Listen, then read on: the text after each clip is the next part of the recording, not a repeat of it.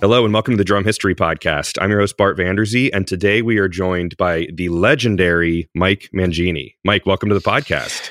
Thank you for having me, Bart. Happy to be here.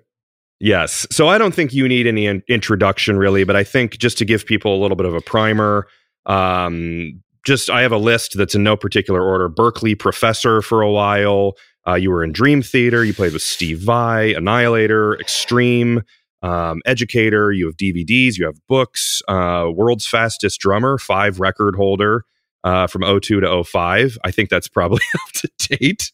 Not to make you blush or anything, but um, yeah, you you are a monster drummer, and but I, I just love that um, we're going to talk about some gear and some some building of the drum set, but you're also very involved in the brain and um, mm. how you know neurofeedback and neuroscience and how it all relates to um, rhythm and drumming. So, um, anyway, Mike, real quick, let me explain that people are used to having these unbelievably detailed, long gear deep dive episodes that are three episodes deep.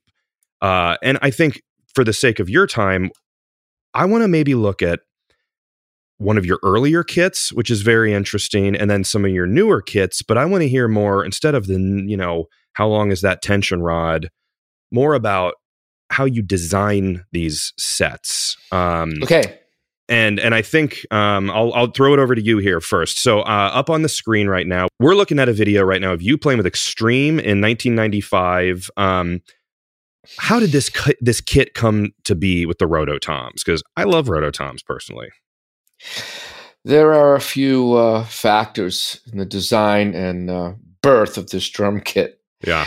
So the first one is musical. Everything's musical for me, no matter what view is taken or assumed. It is a musical source from the beginning. So when we look at this, you need to know a few other factors. I was trained uh, and very active in my town's public school system, and I was fortunate enough to have who I think might be the single greatest drum teacher that ever walked on the planet.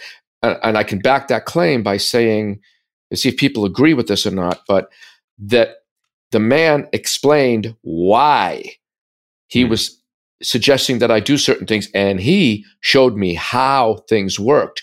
So my will was changed. I became involved. It wasn't, I said so, so do this, and do this because I said so, and I'm the teacher. Blah, blah. It was opposite of that. It was, it's unbelievable respect from him for all of us. I was 10, 10, and he respected me. He's like, so who yeah. are you? What are you? Okay, this is how your hand works. This is how the arm works. He would show me anatomy books. So that's what, what well, part of how I became this thing I, I am right now. but anyway, because of because of the school system, I was orchestrally trained drummer. Um, and I played in the marching band in high school. So if you look at my drum set, you're going to see the the, the the tritoms that we had. Other people have four drums that they walk around with, or quints, you know, five drums in the marching band. So that particular kit you're looking at is an apex shape, starting with a six-inch to- uh, rototom in the dead middle, and then to the left is an eight, to the right is ten. So it's mm. an hmm. apex. The highest pitch is in the center. The next pitch, a little bit lower, is to the left, but the next pitch lower is to the right. And then the next pitch lower is that's lower is to the left. And then the next one to the right. And then the next one to the left. And the next one to the right. So you have seven drums from the middle going six. And then on the left side, you get the the eight, the 12, uh, yeah. Can I even remember what I had? And and then the 16 on the right. On the right, you have the, the well, the sixes in the middle, but then you have the the 10 inch, um, uh, then the 14, and then the 18. So yeah. it's an apex shape. It comes from one day I was in marching band and I thought, why can't I set my drums up like this? Because then I can follow the melody in the music. The melody in the music. So by the time I joined Extreme, cable hi hats were invented, and I thought, this is it. I mean, I saw the clouds open up. My pupils dilated. Things in my body, things in my body started to do things I didn't understand. I'm like, this is who I'm supposed to be. I think this is yeah. this is it right here. So you could tell you know, I was I, I'm still now I'm smiling. The excitement was there. This is a musical decision, but I needed the artillery behind it. I needed the gear to exist. You know, you people can talk about art all they want, but I'm t- sorry, but the art does not exist without the the way to manifest it. If you don't have sure. a way to manifest it, it's useless. It's in your head. You might yeah. as well be, you know, a closet dweller, been the greatest musician ever in your own closet. It doesn't work. Yeah. So um, I don't care what art you have. You need a way to express it, which is why, gosh, the music programs are so important and support is so important. Uh, you know, resources. But off that subject, this particular Rototom kit is an apex shape designed for the music and designed so I could follow some of Nuno Bettencourt's riffs exactly as he played them. Soloists don't play two notes per, I mean, two hits per note, excuse me, like like a drummer would go around a drum set. That's not how yeah, the other yeah. instruments are that,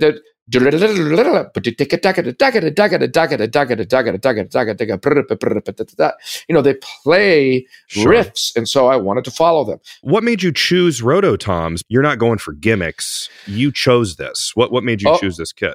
Well, initially, while the Rototoms were around when I was, uh, you know, like back in the days of Methuselah, a long time ago, they were around, and um, I, I, had them because they, they were affordable and because I was short and could place them in places I could reach them. That was it. that was that was the initial. But then it came to my attention that I could shove um, a microphone right up underneath them and get a very isolated sound from the bottom and a very open drum tone.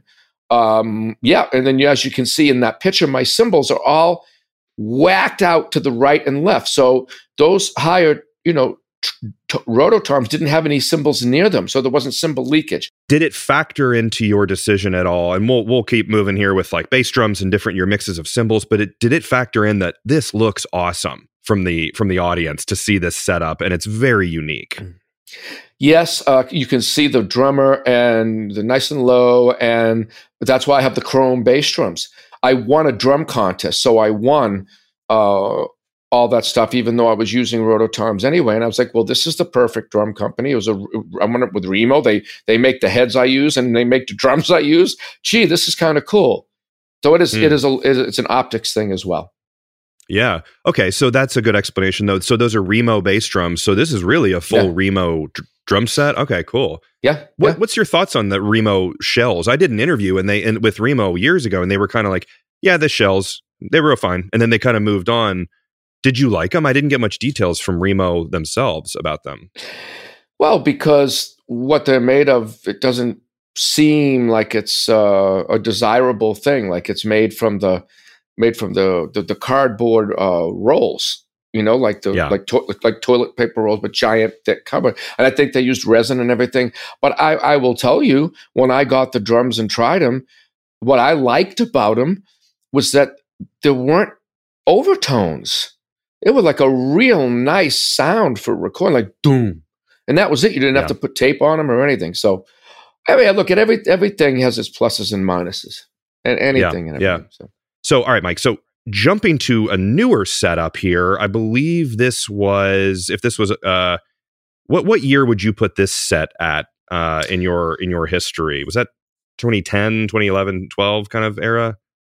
This was yeah, yeah, yeah, yeah, yeah, yeah. Because when I um when I uh, see I joined Dream Theater for the 2011 uh, a Dramatic Turn of Events touring cycle, I used the silver silver kits, which was uh, this one and um, uh, one painted by Nub, who works for American Choppers. It just it was silver, like, but just had a design on it, like gray, gray. So anyway, yeah, that, that's a lot of stuff there. It is a lot of stuff. So again, for people who are just listening, I mean, now we're getting into the like the, the earlier Rototom kit was very cool, Apex, but it was like kind of like, you know, uh it was not basic by any means, but for you, it compared to this, it was more of a basic setup. So now we're getting into things hanging above you. Um, I know Terry Bozzio was an early influence on you. Mm-hmm. Um, mm-hmm. so he's he, like just kind of describe what we've got here. We've got things hanging above, we've got chimes, we've got you're surrounded. How did this come to life? Well, that because again, I was trained orchestrally. So all of these things have a place in the music. I mean, if if and I like heavy music. I like I like I, I like classic rock that's heavy. You know, I like um, metal that's not newer stuff, but that's more, uh, you know, 70s, 80s era kind of a thing. But anyway, the point is, and there's a low note hit.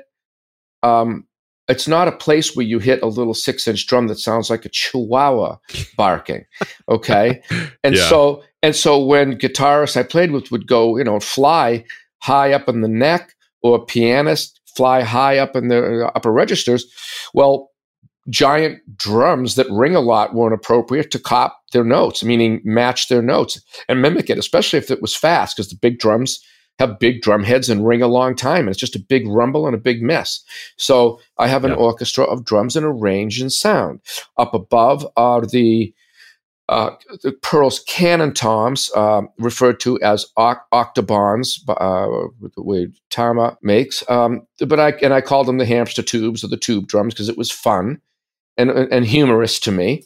So those are you know those are not all the highest pitch though. The, actually, the I think the second one uh, is a lower is lower than my middle tom tom, like the 12 inch drum. So it's not like they're all higher pitched. They're just a particular group of drums that have a sound. And uh, yeah, there's a high pitch there, but my six inch drum is actually the highest pitched in the kit. So I had the range, the, the toms range from six to 20, which gave me that orchestral thing. And so I just tried to put the cymbals, the crash cymbals, the big, thick metal things up, up and away which is what I did. And then there was percussion in the music and wind chimes and stuff, you know, sound blocks and whatever the heck. So, you know, I, I had to push those aside and and there you go. And um yeah. But the, but the multi bass drums, that's something that that I developed when I was teaching at uh, at Berklee. Um, I, I, I wrote music and I just heard bass drums that when they were played fast, were tighter sounding, and that when they were played very slowly and tried to move air, that tight little sound didn't float my boat. So I wanted a big bass drum that went boom, that I wasn't going to play a lot of notes on. So that's why the 26 is there, and it's set up on a slave pedal. So, you know, I could blast it off to the side. And then I had an 18 inch drum because I would play ghost notes with it while my left foot played lead notes either on the 22 or the 26 because I trained wow. myself to do so. It didn't matter whether I played right or lefty because I trained my body uh, to accept whatever my brain, whatever yeah, my sure. brain. It's, it's like MIDI. That's like my brain and my body were like I have MIDI cords attached. Yeah, I assigned a sound and just move had it. a thought. boom, just moved yeah. it. So yeah. that's what it is. It's, it's different pitches in the bass drums for tonality. It's a bunch of toms to match the you know the uh, the note area and octave sure. that was being played, and then the cymbals were there because it was the same thing. I have stacks where I would reflect certain tones in pitch, but not exact pitch. That's the difference. Like you mentioned, Terry, his drums are pitched; they have actual notes. Mine are not. Mine are in ranges, mm. and I play differently uh, than than he does when he's on that kit. He's literally playing the exact correct notes like it's a glockenspiel. But I was trained as an again an orchestral guy, so I know mallets. I can play the glockenspiel. I play marimba. I play xylophone, and that's why I was able to write in my everything for a solo record that I released, you know, four months ago, five months ago, which is great, ago, which is amazing. Yes, oh, invisible signs. Yes, love yeah, it. thank well, you. So yeah. yeah, so that training, that that's and this is this we're talking about this kit. Well, I'm spending a bit of time on it because it has more stuff than the other ones. Yeah, yeah, yeah the real thing I, I, that keeps coming to my mind with all of these, with your huge drum sets and just drum sets in general from like a mega drummer, is how do you go about designing this setup? I know the reason why, but is this a pen to paper kind of like, I want it to look like this? I imagine you work closely with Pearl to do this. But like when you're ready to switch over into a new set for a new tour cycle or whatever, switching to a new band, how does that happen? How do you get from your brain to this huge drum set? I write things down because I believe uh, Plato was onto something, saying that everything comes from shape and form. And I've done a lot of, I know you've studied some of my background, but I am more into physics really than, than anything at post cognitive science studies. You know, how does, how does everything work? What, what is this? How does it go? So without getting into that too much, I write things down because it comes from ideas and images, and then I have to work with it. So that means that I throw away a lot of pieces of paper with a lot of scribbly notes on it. And I don't care how many pieces of paper I have to make mistakes on and crumple up and throw away. I just keep at it and keep at it because I must have that completion from yeah. this thing I'm not even quite sure about. It was like, I know I got to be something on the drums. I know I know uh, something's calling me. It's like a, it's is like it's not electromagnetism. It's not a real magnet, but it is. It works like a magnet. So calling sure. is pulling you, and it's made of information. It's actually made of information, which you can't even you can't even find it. Where is information in the universe? This is crazy fun stuff to talk about, but it's pulling me. And the thing is, yeah. I don't know enough. I don't know. And I, and I don't want any presuppositions, I guess is the word. Uh, I, I don't want to presuppose to think that I know when I don't know things. You know, this stuff I think is okay. I think I got this one, but still, I always keep a little bit open, going, I might not have it right. Uh, yeah. You know, there might be a little something. You know, it's it's interesting. Sure. But how so do you take know. that to so, per, how do you take that to Pearl? Write it down. Well, and then you hand it off. well, I, I write it down, write it down, and then I try things and then I, you sure. know, I, I have existing equipment. Usually, I yep. usually have existing equipment, and then like a lot of musicians and drummers do, you sit there and it's like you're playing with Legos, and you realize you can't position things a certain way, which yields necessity breeds invention, right? So I've mm-hmm. invented a lot of things for my drum for my endorsement companies. I've come up with things because of necessity, like do you have a clamp that does this? Do you have a, gee, like, uh, you'll notice, well, you could notice now if you look back that a lot of Pearl drummers, their racks would be connected by a small piece. That was yeah. that was my deal. That's oh, that, wow. I did that. That's art called an RJ50. Nice. And you know, it's not like if the 50 people that use it are going to give me any credit or mention my name, and I don't need it, frankly. But the thing is, um, it would be nice that people know that. And the the, the, the cable hi hat development and a lot of things. A lot of things came about from my necessity because I did things so differently that it gave Pearl ideas. And it's the same thing with Zildjian and these Trashformer. That came from I couldn't stack cymbals without them creating a vacuum. And the, the more cracked a cymbal was, especially an Oriental type, the more cracked it was, the more the cymbals wouldn't create a vacuum. So I was like, I one circumstance led to another, and I had a bent cymbal, and the rest is history. It became the Trashformer. So it was like out of necessity for my desire to fulfill these musical things that I couldn't quite figure out because I think if I could have figured it out intellectually, that means I would have already known, and I didn't know. Yeah. I didn't know. I was doing all this by trial and error and pen and paper and throwing yeah, it away. throwing it away, starting over. Well, it lets it lets the next generation then know that all right this has been done and then they're going to push it forward even more and that's how our instrument goes from the early jazz days yeah. of you know you know playing traps to something as huge as this drum set where uh, it's yeah. it's just pushing it forward and then you, the way your brain works and the music and um, it's just it's just incredible to see the evolution of our instrument so the way we're kind of doing this is early let's say middle and then now why don't we hop over to what you're playing now and look at your current kit, which is a beauty, uh-huh. and we have uh, behind you. So this behind one now me. we can switch to the real deal in the room uh, setup. So what do we have here? So so this this is not the full kit with all of the bass drums and all of the toms. It's missing the six and eight inch toms, which I've been thinking about putting back, but in a different spot than they ever were because of my Mixwave product. You see, I, I, I designed the Mixwave virtual kit uh, of mine uh, in the Roman temple. And because of the necessity of like, well, how am I going to fit all the toms? Well, this that's just a virtual instrument that people can have all of this, right? With my sounds. Yeah. But the reality of this kit, I would put the six and the eight up near the near, near the center one. So it just has the 22 inch kicks. Um, it's missing a couple toms, but I do have extra KT10 Roland pedal. So if I do need to use other kick sounds, I can I always put it in the Roland TM2 and it's my sound. I can I can It's you. Yeah. Yeah, yeah, I can sample it. Oh no. the S word. I'm a fan of getting some help with my drum sound by layering a bit, but it's got to be from my microphone and my sound, and it's just like it's just like an additional microphone without the bleed.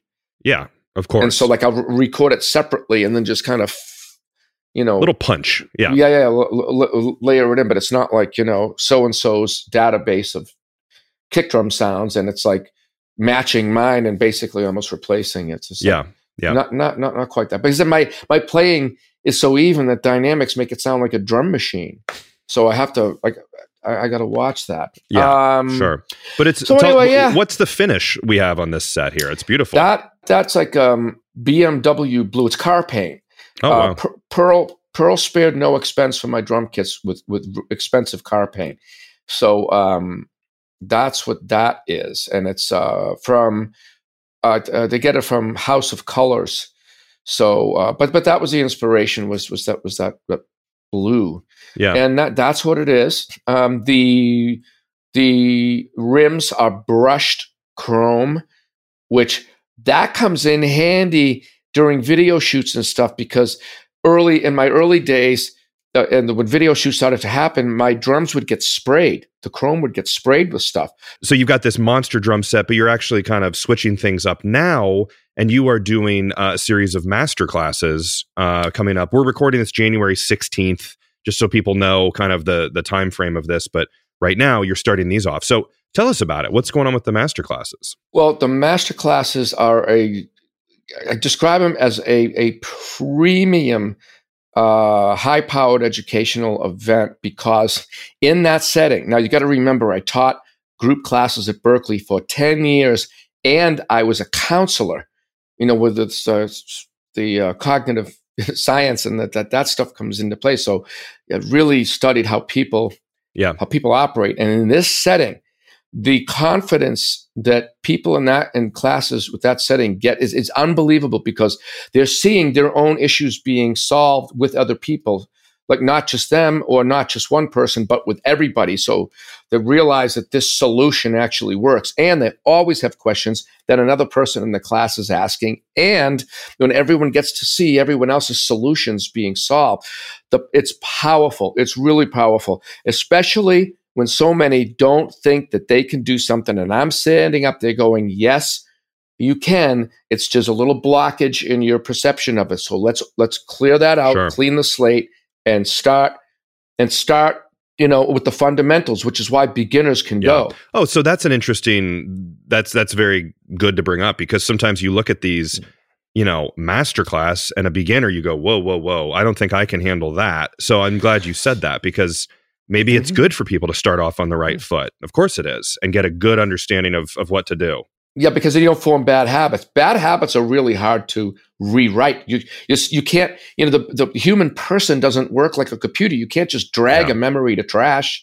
I mean, we've all been, I'm sure everyone alive has been traumatized in some way. You'd like to drag some of that sure. to trash, but you can't do it. So you, but you can't. there are ways of kind of circumventing that thought from going in the wrong direction. And you can kind of make stronger memories. Anyway, without getting too deep into it, I've spent a lot of time with it and I apply that stuff in the class. People are happy, and that's what they are. They're master classes because I essentially um, people are going to save years off of their lives. And again, if they're not populated by too many people because then you know you're not going to charge that much money if you're going to charge money people have to get their money's yeah. worth what are they paying for they're paying to save a decade of time but it helps to have other people in there but not you know 50 people sure. Yeah, too many. Well, I know. So. Um, I'll put a link in the description. People can see the uh, schedule. I know you're coming to Cincinnati, where I am soon. Going way back. So, what was your jobs early on before drumming? It sounds like you're doing some some cool stuff there. Oh yeah, I was a dishwasher. Let me so tell you, I. smelling brock, smelling the worst thing. It was smelling the, the the the cream of broccoli soup in a pan stuck there. I I had to stop myself from heaving for like 49 straight minutes. So that's that was yeah. glamorous, and I learned quite a lot. Uh, well, but it's it's a oh, noble no, job. It it's very yeah. good. Um, but but I mean, but for you know, but for me, you know, I whatever. I'm just yeah, getting into right, the brain, really and because you are me, on your um, website, you have a whole category, and there's yes. Well, the, the reason this came about is because um, with the scholarships offers that I was getting in the in the mail for every music college there was. Uh, it was looking. It was. A, it was pretty. I'm a pretty fortunate person, but my father said no. You're not going to school for music. And why, Dad? Because you can already do it. You already won every contest mm. in the United States. Why would I? Why? Why would you go to school for something you can already do? So I mean, I, I yeah, understood. I what he meant and he's correct on that level but you know as musicians know it's more than the networking that gets you the job it's not about being the best dish spinner because you can spin it faster than yeah. someone else or whatever it's really not fully about that i mean the skill is important but you, you got to yeah. network right so anyway but I, but I listened and I went to school for accounting and software engineering and when I was in school for software engineering I was also um, in the the higher level math classes because I was going to major in mathematics. That was his compromise. He's like, go major in mathematics in this school and then mm. minor in music. And sure. I was like, okay. So anyway, the, the point is, it was important though. It was important because what I saw in those math equations and what I saw with the programming became simple, not complicated, simple. It became binary. It became ons and offs. And then I looked and I thought, I can program my body to, to I, and I can assign things to it. It's just like before I even knew MIDI. Yeah. This this training and this thought that came into my head I was like, I know I can do this. Like I got to figure it out. That became rhythm knowledge, which is why rhythm knowledge is so different. It because it's bare bones ons and offs. It sounds complex, and you know if you just read even the stuff I can talk about and some of the things I know, it sounds like it's all like deeply intellectual and I'm like wicked smart and you know whatever. It's like, no, look, come on, stop. I'm just I'm motivated. I I I learned things that made sense to me and that were calling me and pulling me and that I had some some some uh, yeah, I don't know. Sure. I got it. Yeah. What, what do you say? What, what is it? I got it. And then I didn't, but I didn't get everything. And mo- in fact, most of it, but I got what I needed to do this. And so that's what it was. It was the binary. It was it was the machine level language programming that really changed me. And then I I dropped out of that college because a professor pulled me aside after school and said, "You need to leave the school. You can't be here. Why are you here?" And the reason he said it to me is because I joined the jazz band, and it was a business school, and I was I, t- I just tore it up like crazy uh, I auditioned and did a drum solo. And they didn't know what to make of it because I had, you know, was, yeah, sure. I had a lot of chops and stuff, right? But and I and I could and I could sight read it, and I made, um, I won the highest position jazz in the high school could win in the country. So I, you know, I was, yeah, I was, I could do it, right? I wasn't not the greatest and all that. But, but I was good enough and it, enough to freak them out. And they're like, "You shouldn't be here, buddy." And I was like, "Why?" Was, you know, find me a job. yeah, like, come on. you know? Yeah. Yeah. So anyway, uh, but then I sure. went into the music thing, and you know, and then I w- left the music thing for the software thing, and then I left the software thing for the music thing, and then I left the music thing for the teaching and counseling thing, and then I left the teaching and counseling thing back for the music thing, and now here I am again doing. Doing yeah, really. Both. But and then I mean, you do though. From it seems like you're applying your interest in this in in knowing and kind of understanding you know the brain on a it's just a part of who you are and i think that's becoming more and more common and and understood with our instrument that like you know listening to how you feel and and and what's going on with with your body and your you know the neurofeedback is becoming more and more accepted and i'm saying from personally like people are listening more to those episodes that we've done on it and i take that as a sign of like yeah. oh maybe this isn't so um, whatever, you know, woo woo as it used to be. Yeah, well, well, but but here's the thing with me, and I want to make this clear that I need to fulfill a puzzle. Like I have to complete a puzzle, if that makes any sense. And the thing is, I don't always know what the final picture of the puzzle is. I just want to gather pieces and I have some idea of it. I don't know that much. That's why I have to study sure. so much. So I need to fulfill everything, like my my DVD, The Grid everything that has ever been played on an instrument, everything that can be played, and anything that could ever be played in the future is essentially on one page that I made, is categorically speaking, not with all of the elements. As I made this thing, I set this thing up like the periodic table of elements in chemistry, like everything's there. But the point is, I had to complete, I had to physically learn all the time signatures, all the subdivisions, every major style there was. And I'm not talking just learn a few songs. I'm talking like yeah. really study it for years. I had to learn all the different dynamic levels. I had to learn all the different phrasings and fi- uh, figures. I had to learn the notes. I had to learn everything uh, enough about enough about everything to fulfill this puzzle and fill it in. And then I did the same thing as far as um, um, the education thing is concerned because I didn't go that all I didn't go all in on cognitive science. I went in enough to help me know, aha, this is why I can do this and that person can't, and this is why that person could do something and I can't yeah. do it.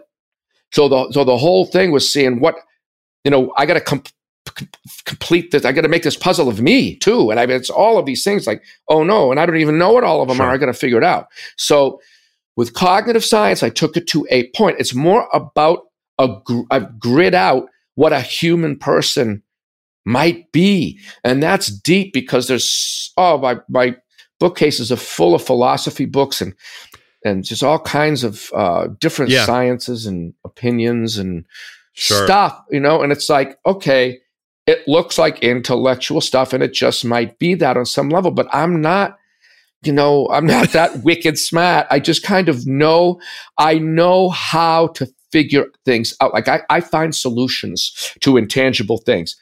Uh, I, I, I can't fix, I can't fix the, the, the second door in any of the doors in my house. I go like I'll, I'll bend the screws, I'll bend the hinges, I'll, I'll, I'll, I'll say, I'll call the door names yes, as if it's the door's yes. fault. I'm like, I won't say any words, but I'm like, I'm not, I'm not good no, at but, it. Okay, so I'm not, you know, what I'm but I'm, yeah, I know this sounds like stuff. what you're doing, and I think a lot of us can do is is look at something that's a pretty heady kind of like deep. People have their entire career, they have masters in it, and you're taking the things that you need and you want and applying it to what applies best for you. Because I was explaining it to you before, and I've told people on the show before. I've filmed psychology seminars for continuing education courses for years, and it's you go, you sit, I film because psychologists have to take classes to keep their license, and I'm the guy in the back filming them. There are some pretty dry and boring subjects, I will tell you, after doing it for six years, you know, but it pays the bills. But there's some that pop up where I go, oh my God, that's fascinating. Or wow, I'm going to apply that to my life. So it sounds like you're very good at, I like that. I like that. I want to apply that. And yeah. Yeah. And it made, it made me unafraid to, you know, buy a book this thick, read or skim through it and not worry yeah, that I yeah, didn't understand sure. it all. I didn't worry about. I wanted to understand what the book was trying to say, like, like almost like the table of contents became interesting to me. Sure. It's like, what is? I want the picture. I want the roadmap because, you know, I know I'm going to go down some street, and if the street is unsafe, so it's not about just having the map because then you can go on a street and other locals can tell you don't go down that street it's unsafe so you know because you don't you need you need the you need the macro, you need the micro, and then you need the connection between the two. It's like, it's like not to go off on it because we could talk about drum yeah, yeah. sets, right? But it's like it's kind of like how it's kind of like how light works with the photon. The light is only what the observer is observing, and it changes sure. with the observer. That's that's quantum physics. That's is bizarre. So, you know, if you freeze, you see just the, the photon. It's you don't see the light wave because the photon's not moving. Hello.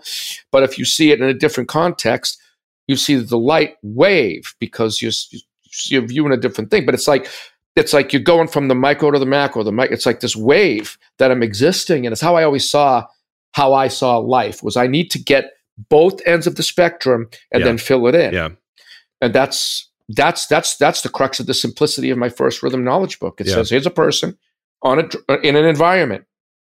What are the components of the environment? All right, what are the connections between me and the environment? And I used to um, um, assess, you know, uh, environments that way and and how I would exist in those environments. But we're going back to the drum kit going back to the drum well, kit. I was going to say, how do you thing. apply it's that like, to okay, the drum set and to drumming in the simplest without, you know, because that that all that stuff goes down a path of like it gets confusing and people get turned off pretty quickly and go ah whatever. Yeah, I know. I know. Uh, you know, I find it fascinating, but but really though, I mean, it's how do you apply that to the to you know your average Joe playing a drum set and how he can get a little bit better today? Because all of it all of it has to do that with the person sitting down and all of the possibilities that exist outside of them, meaning for the equipment and stuff. So what you do is you apply it by saying, well, what's fixed? What's something that's fixed? Okay, so it's fixed that I'm a human being. I got to sit on a stool, so I got to sit a certain way. There's something called the bass drum pedal. Okay, I'm not going to kick the drum with my bare foot or anything. So these things are these are givens. It's called in math. You get in a you know a problem. It's like, well, here are the givens. X is eight, and y is 44 you know and then you you fill in you fill it in but there are givens so there's givens over the pedal it's all fixed and the drums are set up a certain way and the hardware for each company is limited to the hardware for each company so it does certain things and doesn't do other things. So that's how you apply it is you get a you get a perspective and a picture and you go okay what are my options? What are my options? And then you start with something that's that you understand and you can reach and hit and go okay this makes sense to me for the music that i like. And so all these other things come into play because you start thinking about shapes shapes like to memorize music there's shape and form there's always form to music and there's a shape to it there's, there's a shape to this a lot of triangles sure. on my kit i remember a lot of things and get creative with creative with my expressions because of some shapes. It's like, well, I'll make a rhombus or some funny word, or whatever yeah. the shape of trapezoid. You know, look, we yeah. look like looks like that, or a bunch of triangles or lines and things, and then you can start to then, then you get the idea. Like, whoa, why don't I make a line and put two snare drums up like cymbals just mm. to hmm. see what happens if if someone has the resources to do so. So the shape and form start to come into play. Um, the cognitive science comes into play by way of what do I like? What comes natural? What don't I know? What don't I know? What, what can I learn? Gee, maybe I could set something up to help me learn that. And I could transition to that first Apex drum kit with Extreme that we started out. A lot of that um, was designed, of course, for musical purposes, but I couldn't play it when I first set it up. So it was made, it was like, it was a tool, yeah. it was a learning tool. Like, if I could learn to play this, if I can really flip my feet around and really truly play completely lefty, gosh, I'll be able to play 4,600,071 sure. more things. Yeah. No, I'm I just saying yeah. because. But there's know, like there's like mathematical, but, there's equations, and there's things that are out there in the world that have been there for a thousand years. But taking that and going, hey, maybe if I set it up like, you know, that dead guy's theorem or whatever to like light it up, uh that'll be that'll make me play a little bit better. Oh, wait, it did. Great. Yeah. Well, yeah, and uh, yeah, and even the and even the angles of drums because let's just say, let me give you an example of something that freaks people out and it shouldn't. It's calculus. Calculus is like movie frames. It's moving pictures is what calculus is. That's all it is. Is motion that you can slice up so you can predict it. That's how rockets can land on a, you know, a small area in the moon. You predict, you make predictions. You can take space and like slice it up yep. and then calculate stuff, and it works. But the thing is, there's equation, there's equations that have things called limits. So forget what it means technically. Forget it. What I did as a drummer is, is I thought, what's my what's my limit? Like I took the word literally. So I didn't sit there and apply a differential equation to my tom toms. I mean, come on. Um, but what I did is I said, oh, a limit. Mm, oh, that sounds interesting. Like, what's my physical limit?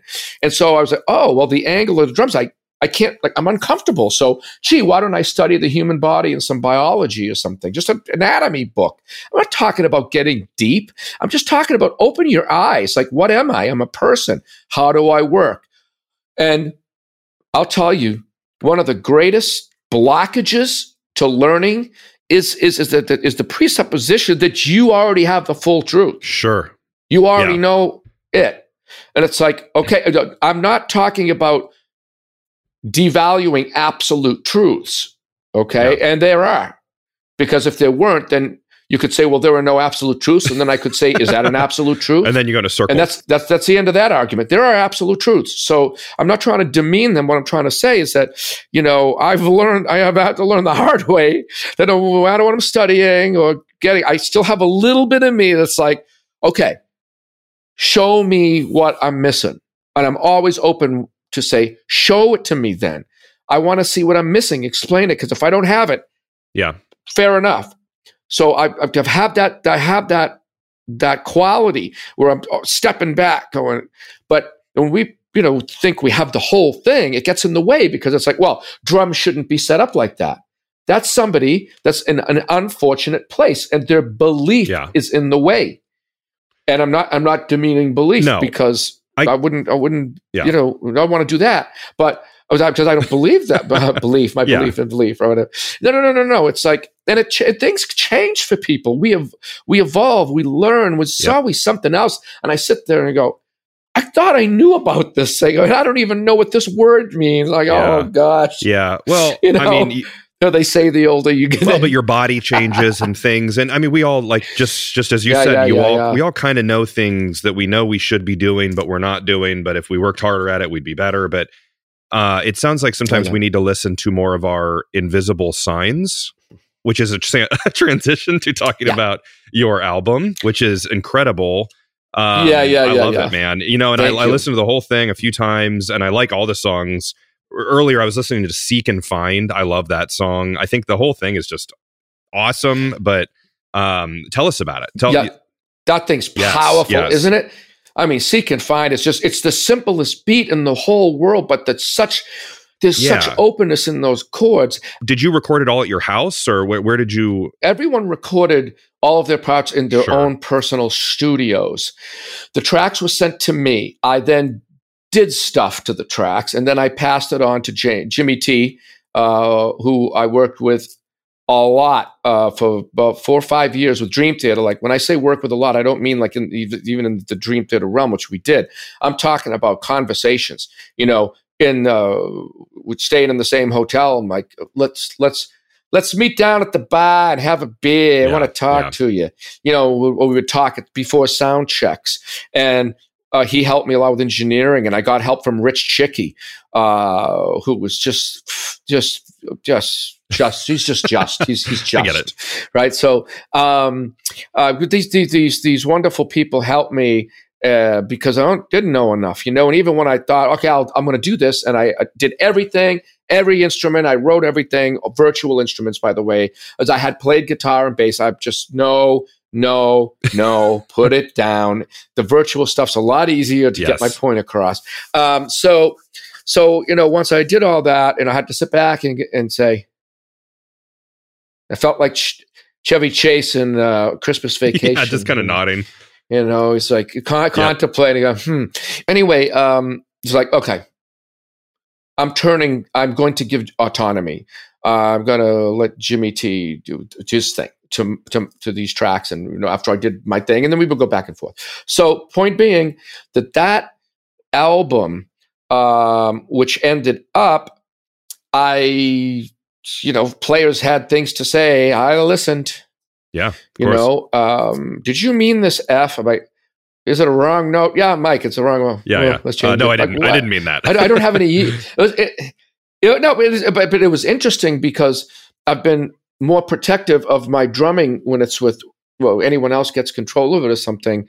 Uh, but with this album and writing, I I not only had zero ego with it, I was like really humbled by the process. Like, ah, uh, this is the best I can do. Like, what did you have any ideas? What do you, what do you know? It's like, okay, I know what I want, but I don't know it all here. So I, I got opinions all about it, songs before I chose them. I got, I let people review it. I, I, I, you know, I involved other people and I listened to them. So that's really what makes it powerful is that this solo project of mine, which I did everything on. I feel like Doctor Doctor Evil with the with Air the quotes, quotes, right? yeah. Um, it's it's it, it, what what made it best was saying, "Oh no, no, no, no, no, no, no, no, no." I have my direction, and it's a it's it's a it's a piece of me, but I'm going to let people that do things better than I do have their say and go and Sure. do those things. So, um, I recorded it uh, in this studio here, and it, it was a different shell. It was the nub kit, um, the reference pure that I recorded, but re- recorded on, but it was set up the same as this, which I used on distance over time with Dream Theater and that tour. So the six and the eight inch toms are not there, and uh, o- only only two bass drums are there, the the twenty twos.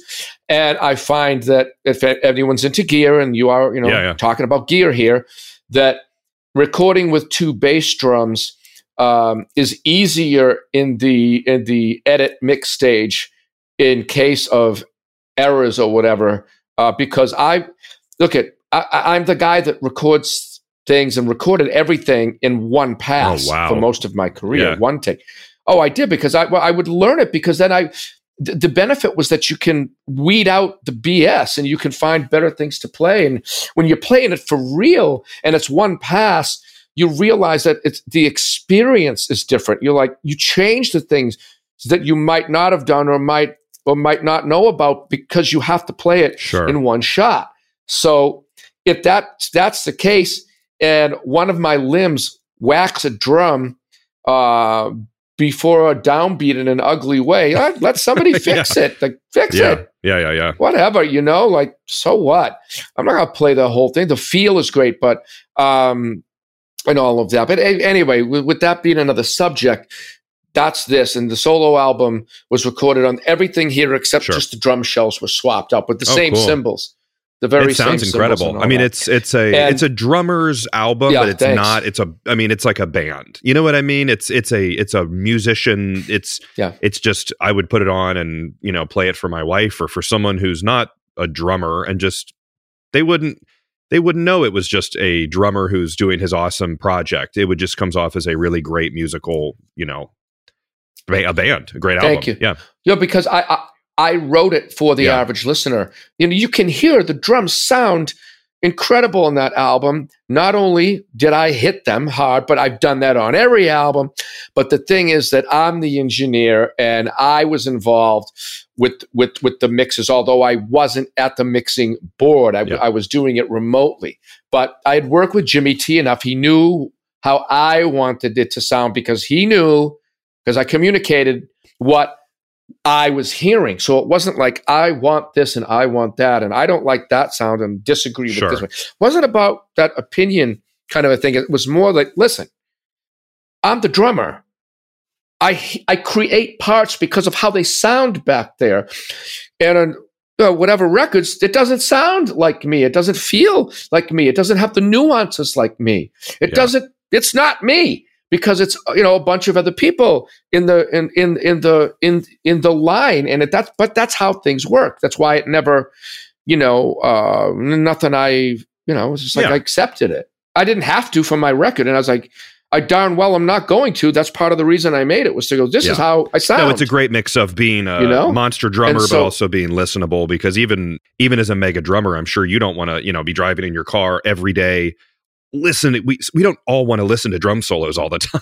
we want to listen to other stuff. I think you've you've you've been a, you know this, Yeah. but I think you've been a huge inspiration to many many many many people, and uh, you're a lot of people's favorite drummer. Great. And I think um, it's just incredible. So so before we wrap up, I got to say thank you to uh, Thanks. Paul from uh, Drumming News Network who I've I've talked to Paul for the last year or so about different things.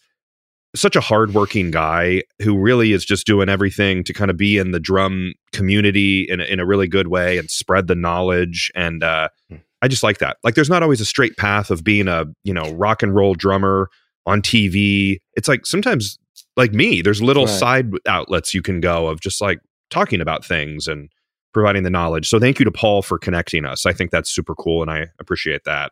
Yeah, so do I, and that's why he's uh, spearheading these master classes for me because he's connected to that, environment and he's vested in it and he's emotionally into it and he's knowledgeable. He's got he's got everything yep. and he works hard. So you know that's that's that that. So yes. so i am grateful as well. Mike as we wrap up here at the end one final question to kind of tie things back to the original conversation about gear and designing your monster drum kits what's really at the crux of uh your drum set? Like not, it's not even designing it it's just like it's you're in the middle of these monster setups small setups practice pad setups.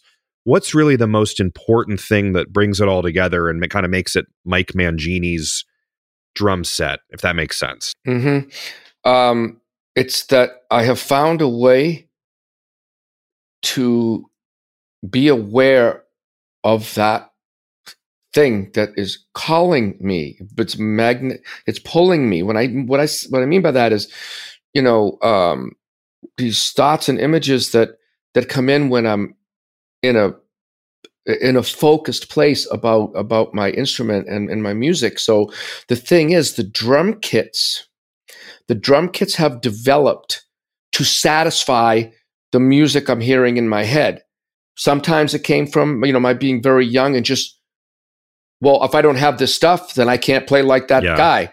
you know, yeah, sometimes sure. it's as simple as that. And then with my de- my development, it's a matter of, but I'm, I'm, what about this and what about that?